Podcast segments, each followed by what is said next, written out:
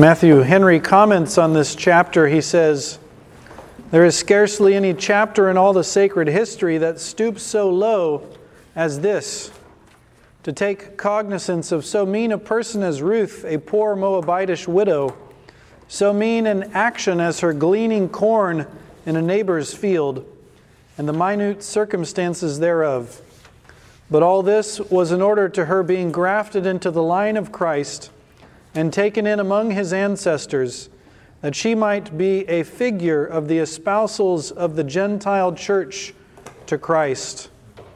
Now, mean there doesn't mean unkind, it means low or base. Here now the reading of God's holy word, Ruth 2, verse 1.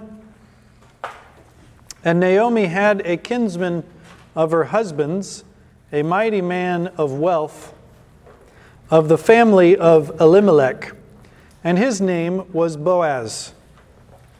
And Ruth the Moabitess said unto Naomi, Let me now go to the field and glean ears of corn after him in whose sight I shall find grace. And she said unto her, Go, my daughter. And she went and came and gleaned in the field after the reapers, and her hap was to light on a part of the field belonging unto Boaz, who was of the kindred of Elimelech. And behold, Boaz came from Bethlehem and said unto the reapers, The Lord be with you. And they answered him, The Lord bless thee. Then said Boaz unto his servant that was set over the reapers, Whose damsel is this? and the servant that was set over the reapers answered and said, It is the Moabitish damsel that came back with Naomi out of the country of Moab. And she said, I pray you, let me glean and gather after the reapers among the sheaves. So she came and hath continued even from the morning until now, that she tarried a little in the house. Then said Boaz unto Ruth, Hearest thou not, my daughter? Go not to glean in another field, neither go from hence, but abide here fast by my maidens. Let thine eyes be on the field that they do reap, and go thou after them have I not charged the young men that they shall not touch thee? And when thou art athirst, go unto the vessels and drink of that which the young men have drawn. Then she fell on her face and bowed herself to the ground and said unto him, Why have I found grace in thine eyes, that thou shouldst take knowledge of me, seeing I am a stranger? And Boaz answered and said unto her, it hath fully been showed me all that thou hast done unto thy mother in law since the death of thine husband, and how thou hast left thy father and thy mother, and the land of thy nativity, and art come unto a people which thou knewest not heretofore.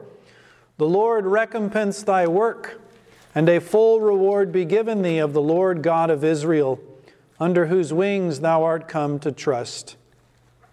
Then she said, let me find favor in thy sight, my Lord, for that thou hast comforted me, and for that thou hast spoken friendly unto thine handmaid, though I be not like unto one of thine handmaidens. And Boaz said unto her, At mealtime come thou hither, and eat of the bread, and dip thy morsel in the vinegar. And she sat beside the reapers, and he reached her parched corn and she did eat and was sufficed and left. And when she was risen up to glean, Boaz commanded his young men, saying, Let her glean even among the sheaves, and reproach her not. And let fall also some of the handfuls of purpose for her, and leave them, that she may glean them and rebuke her not. So she gleaned in the field until even and beat out that she had gleaned, and it was about an ephah of barley. And she took it up and went into the city, and her mother in law saw what she had gleaned. And she brought forth and gave to her that she had reserved after she was sufficed. And her mother in law said unto her, Where hast thou gleaned today, and where wroughtest thou? Blessed be he that did take knowledge of thee. And she showed her mother in law, with whom she had wrought, and said, The man's name with whom I wrought today is Boaz. And Naomi said unto her daughter in law, Blessed be he of the Lord, who hath not left off his kindness to the living and to the dead. And Naomi said unto her, The man is near of kin unto us, one of our next kinsmen. And Ruth the Moabitess said, He said unto me also, Thou shalt keep fast by my young men until they have ended all my harvest. And Naomi said unto Ruth, her daughter in law, It is good, my daughter, that, the, that thou go out with his maidens, that they meet thee not in any other field. So she kept fast by the maidens of Boaz to glean unto the end of the barley harvest and of wheat harvest, and dwelt with her mother in law. Thus far, the reading of God's holy word, Ruth chapter 2. Here in verses 1 through 3, we have Ruth's humility and her industry, providence directing her to Boaz's field. Boaz is described in verse 1 as a mighty man of wealth. Uh, wealth, honor, government, and perhaps even his faith. He was a rich man in many ways. She says to her mother in law, Ruth does, Let me now go to the field and glean ears of corn. Now, the particle used in the Hebrew is nah, and it means an entreaty. Again, we talked about this earlier in chapter 1, the posture of Ruth. She approaches her mother in law and begs permission again demonstrating her humility as an inferior, her genuine willingness to submit to Naomi as her superior, even in a matter where she seems to be serving the interests of her superior. Now, this is a very difficult thing to contemplate. She's going to be doing a favor for Naomi. She asks Naomi permission to do her a favor, so to speak. She uses a, a particle of entreaty, let me now, as we translate it in our English Bibles. Do you see her posture? Many people, when they're doing something for someone else, expect you better listen to me. I'm helping you out. You better listen to me. What's her posture? I'm helping you out, but may I please do that? She entreats. She is humble. She is not even uh, saying that somehow she's entitled to the ear of Naomi.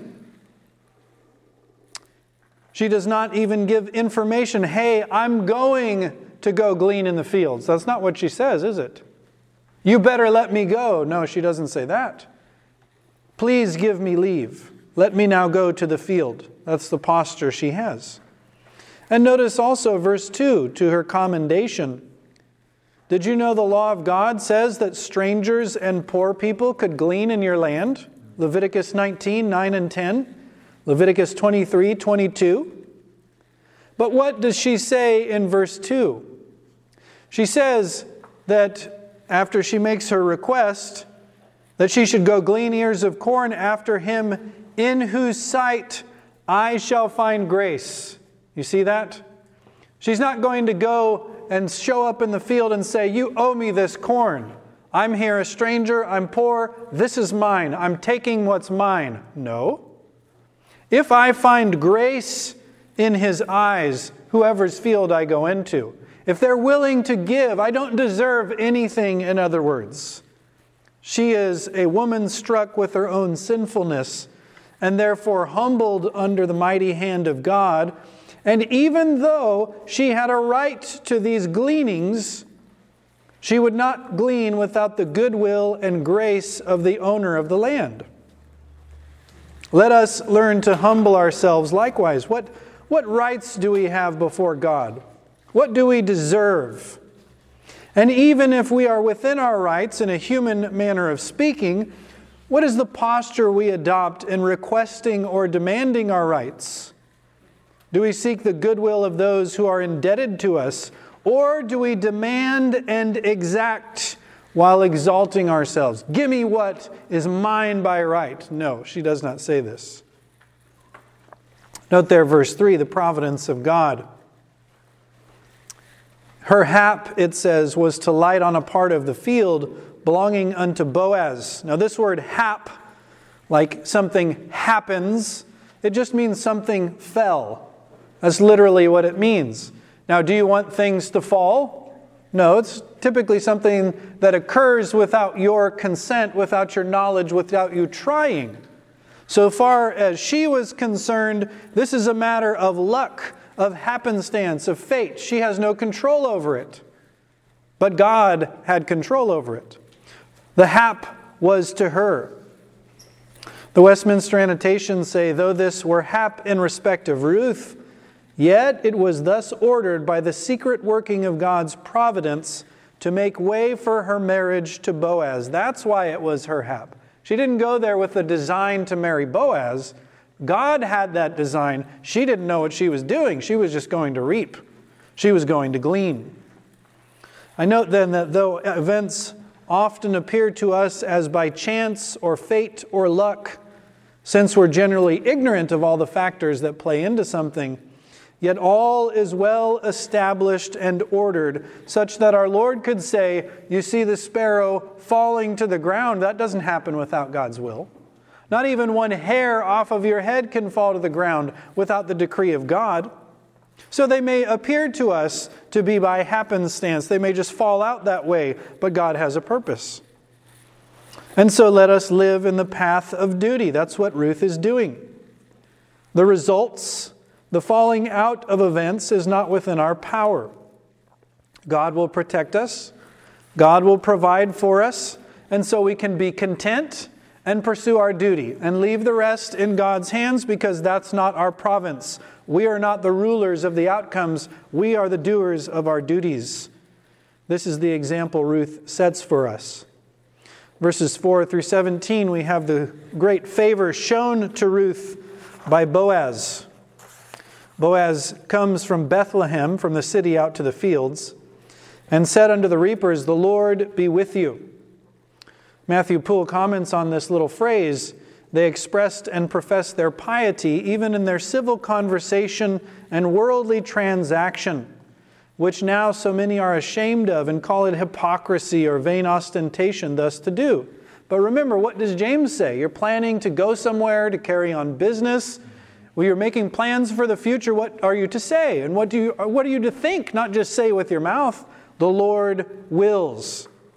So, here, notice, even in their civil conversation, the reapers and Boaz speaking to each other speak in terms of God and his ways, his blessings, and his goodness.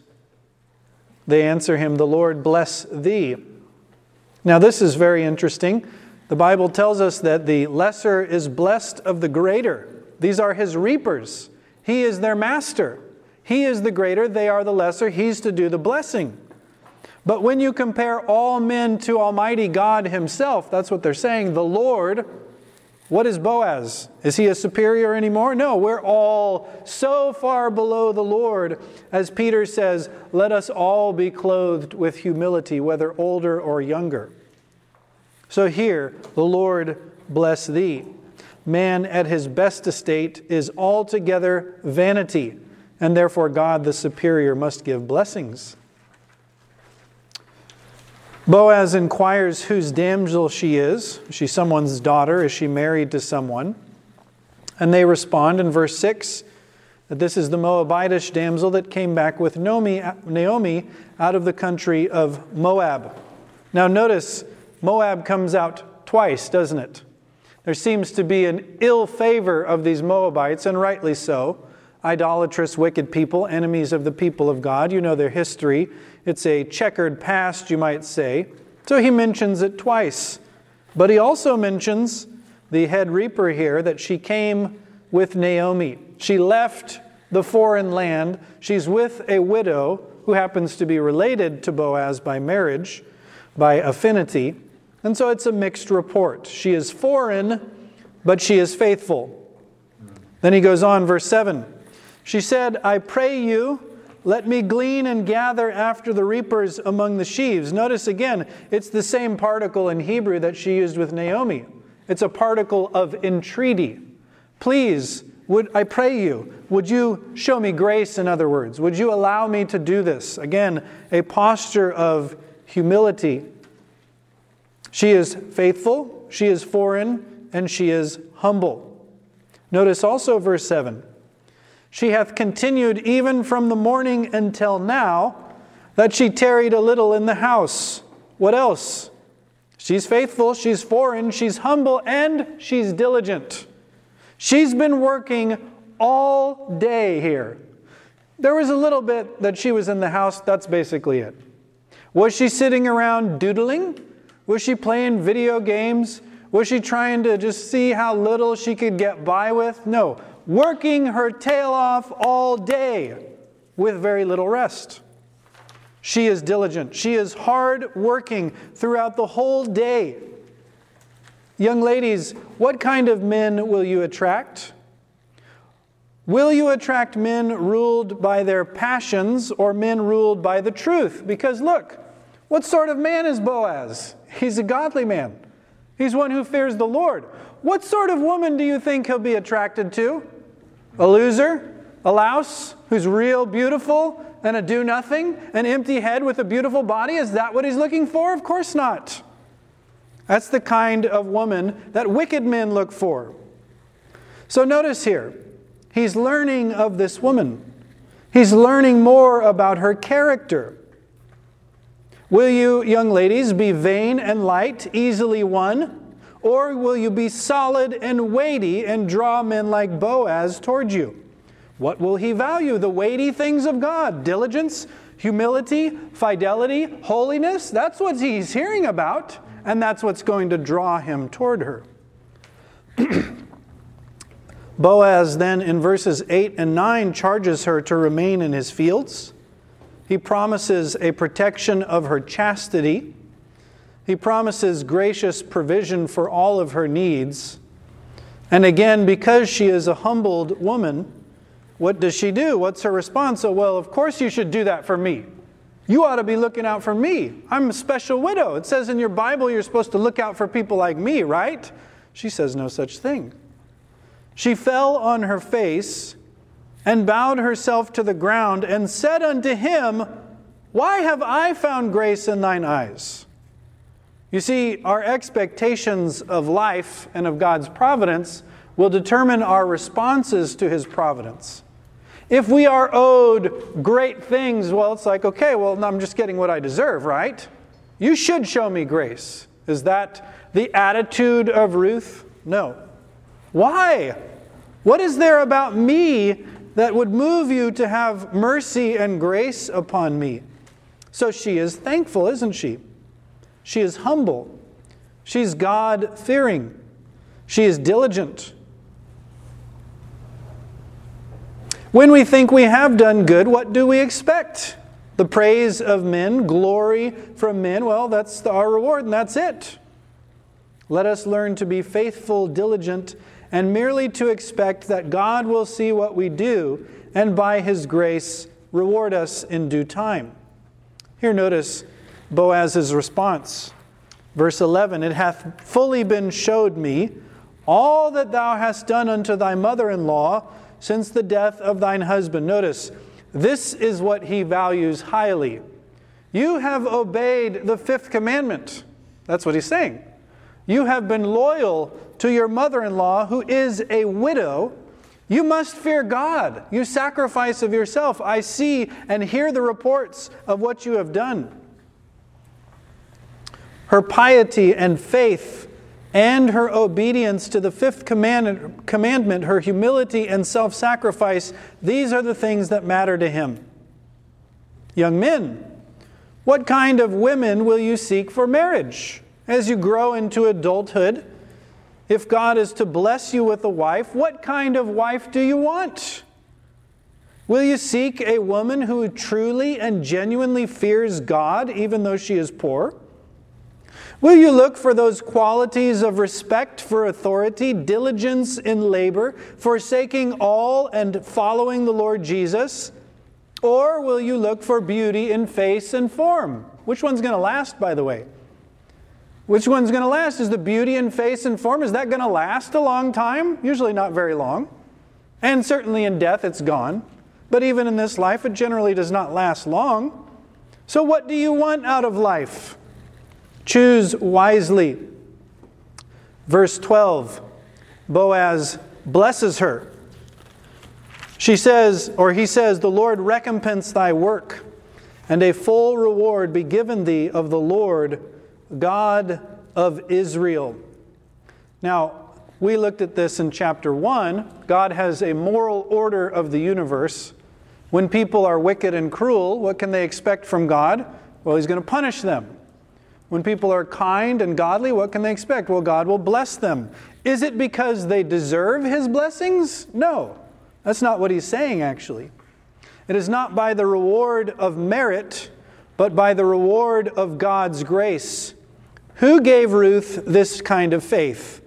Who gave Ruth this kind of humility? Where did she get the grace to act in this way? God. And what, pray tell, will God do to his own gifts? He will crown his own gifts. He will reward with a crown those very things that he has worked in his people. And that's what he's saying. God graciously rewards the sincerely obedient those who strive to be faithful, to fear Him, to be respectful and diligent, God will bless them. Would you have God to pay you back wrath to your face? Because He threatens that as well. That's another payment He metes out. What sort of people does He do that to? Those who do not fear Him, those who do not trust Him, those who are foolish. God has a moral order of the universe. Now, note, he refers to the Lord as the one under whose wings thou art come to trust. And this word trust means to seek refuge. As little baby chicks, when they sense danger, what do they do? They go to their dam. They come under her wings for protection, for warmth, for feeding. You are like one of those lost chicks who's come back to the God of Israel. You've put your hope, your refuge in Him. Blessed are all, Psalm 1 tells us, who take refuge in him. Here we see the blessing, or perhaps it's Psalm 2, I believe. Now, more than merely bless her with words, Boaz blesses her with deeds. Notice there, verse 14. Come thou hither and eat of the bread, and dip thy morsel in the vinegar. Now, we might take this for granted. We have abundance of bread. We have lots of vinegar. You can go buy it at the store very easily. What did it take in those days to make bread and vinegar? Well, it took hard work, lots of hard work. And because of that, it was very valuable. And you didn't just share it with anybody, did you? You remember Jesus when they were going through and plucking the ears? What did they have to do? They had to turn it into bread to eat. This is pre made. This is something that took weeks to formulate this vinegar. And he's saying, You come here and eat of my prepared things. We see in this a sign of his love for her. We see in this a picture of the gospel. God sees us as outsiders. He welcomes us in. We put our refuge in Him. And then what does He do? He feeds us from His own table, the Lord does. He's a type of Christ, taking a slave, incorporating us into himself, giving grace and favor to us, though we are unprofitable servants. He gives us tokens of his love. He says, Dine at my table, partake of my fine prepared meats that I've set before you. And notice, he goes on. Verse 16, he tells his servants, Let some also of purpose fall Leave them that she may glean. In other words, you've worked hard to gather up what you've gathered. Now, I want you to take some, and as you're bringing it into the garners, just let it fall. Just throw it down onto the ground. And when she comes to pick it up behind you, don't shame her for it. Let her have it. Do that on purpose. Leave extra for her, is what he's saying. Give her an additional blessing, not just what she goes and works for, give her extra, in other words. this shows his kindness. This is his own substance from his own slaves that he has to sustain so they can go and work in his fields, take that productive labor, and give it to her. And how much does she get? She gets about an ephah of barley. Now, in the scriptures, it tells us that a homer or an omer was about one tenth of an ephah. So she has about an ephah. That's about 10 omers. Now, in omer, we are told in the Bible, especially regarding the gathering of the manna, was one day's worth of feed. So, what has she gathered here? 10 days worth of feed. You can read about this in Exodus 16 16 and also in Exodus 16, verse 36. So here, Ruth, in one day, has gathered about 10 days' bread just by her gleaning. And this shows us both her industry, her diligence, as well as the kindness and grace of Boaz. Now, by the way, an ephah is about six gallons. So the buckets you see at the hardware store are about five. It's another 20% on top of that. That's what she's done. And if you know how hard it is to gather the grains and to get the chaff off and just to get the wheat berries, that's hard work. One day's work for her, six gallons almost of this barley. Verses 18 through 23, we have the return of Ruth to Naomi, further instructions and obedience by Ruth. So she takes up what she has. She went into the city. By the way, she's no weakling. Though she is very feminine and womanly, her, strong, her arms are strong, aren't they? Could you carry six gallons of you know, grains in a bucket or in some kind of sack? That's hard work. That's going to be very heavy. Strengthen yourselves, ladies, for the tasks of home and land for God's glory, so that you may serve your husbands, even your own physical benefit. Your body will benefit by being strong and by being fit. Notice as she comes back to Naomi, blessed be he of the Lord who hath not left off his kindness to the living and to the dead. Now, widows are without the help of their husbands. So, the kindness to the dead is when you see a woman who's been widowed, you help out. And that's exactly what Boaz is doing. He's showing kindness to the dead as well as to those who survive them. Now, though the Bible opposes showing religious honors to the dead, or having excessive sorrow upon the departure of the dead, and especially seeking communion with the dead after their death as a species of paganism, yet we are to honor the memory of the dead. We are to relieve their widows, especially if we're given the means and occasion. This is what it's saying here. She is blessing him rightly so because he cares for widows. He looks after those in need. Let us learn to be kind to widows, to care for those who cannot care for themselves, and to imitate this pious kindness of Boaz, since God is the God of the fatherless and the widow. Now, note verse 20. The man, Naomi says, is near of kin unto us one of our next kinsmen. Now, the word kinsman is extremely important. It means one who redeems, one who brings you out of bondage. Because right now, what does Naomi own? Well, she has nothing. Because the land has apparently been mortgaged that her husband owned, and we're going to see this in subsequent chapters. Somebody has to redeem that land. Who's going to do it? There's no man to do it. Who's going to do it? There's no Elimelech. He's not there. His sons are dead. Who's next? Well, that's the next of kin. That's the Redeemer. And that's what she says Boaz is to them. He is one of our Redeemers. He will raise our distressed hopes. He will take us out of bondage. And did you know this is why Christ became flesh of our flesh and bone of our bones? This is what we celebrate in the Lord's table. He says, This is my body, which is broken for you. I am your kinsman. I am your redeemer. I can raise your fortunes. I can raise your hope. Your hopes are in distress. You are in debt and bondage. Someone has to bring you out. That's what Boaz is a type of, even a type of our Lord and Savior. And notice, after receiving instructions from her mother in law, what does she say? Well, ain't nobody going to tell me what to do. You're going to tell me I have to stay with his maidens all the time? What if I want to go somewhere else? No. Look at verse 23.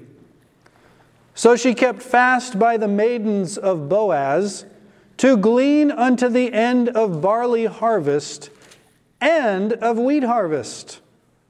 Now, that was the mere wish of Naomi.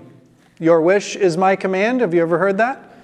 You want this, and out of respect, I will do it for you. That's her attitude toward her superior. She obeys what Naomi desires. She shows obedience, kindness, and respect. These are the marks of a godly woman. And thus far, the explanation of the book of Ruth, chapter